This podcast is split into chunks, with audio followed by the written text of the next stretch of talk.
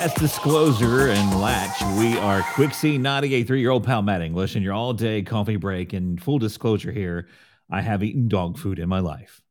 I was just a tiny child, but my my siblings and my parents do report to me that I crawled around and ate dog food out of the dog's dish.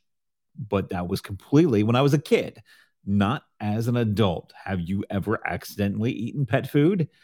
You would think that you would realize your mistake pretty quickly, but then again, maybe not. A woman on Reddit says she was talking to her dad about gas prices recently, and who isn't? And that led him to telling her about these amazing biscuits that he picks up at the local gas station every time he goes. He's been grabbing them for about 20 years. She was curious, so he brought her a pack. And then she looked at it.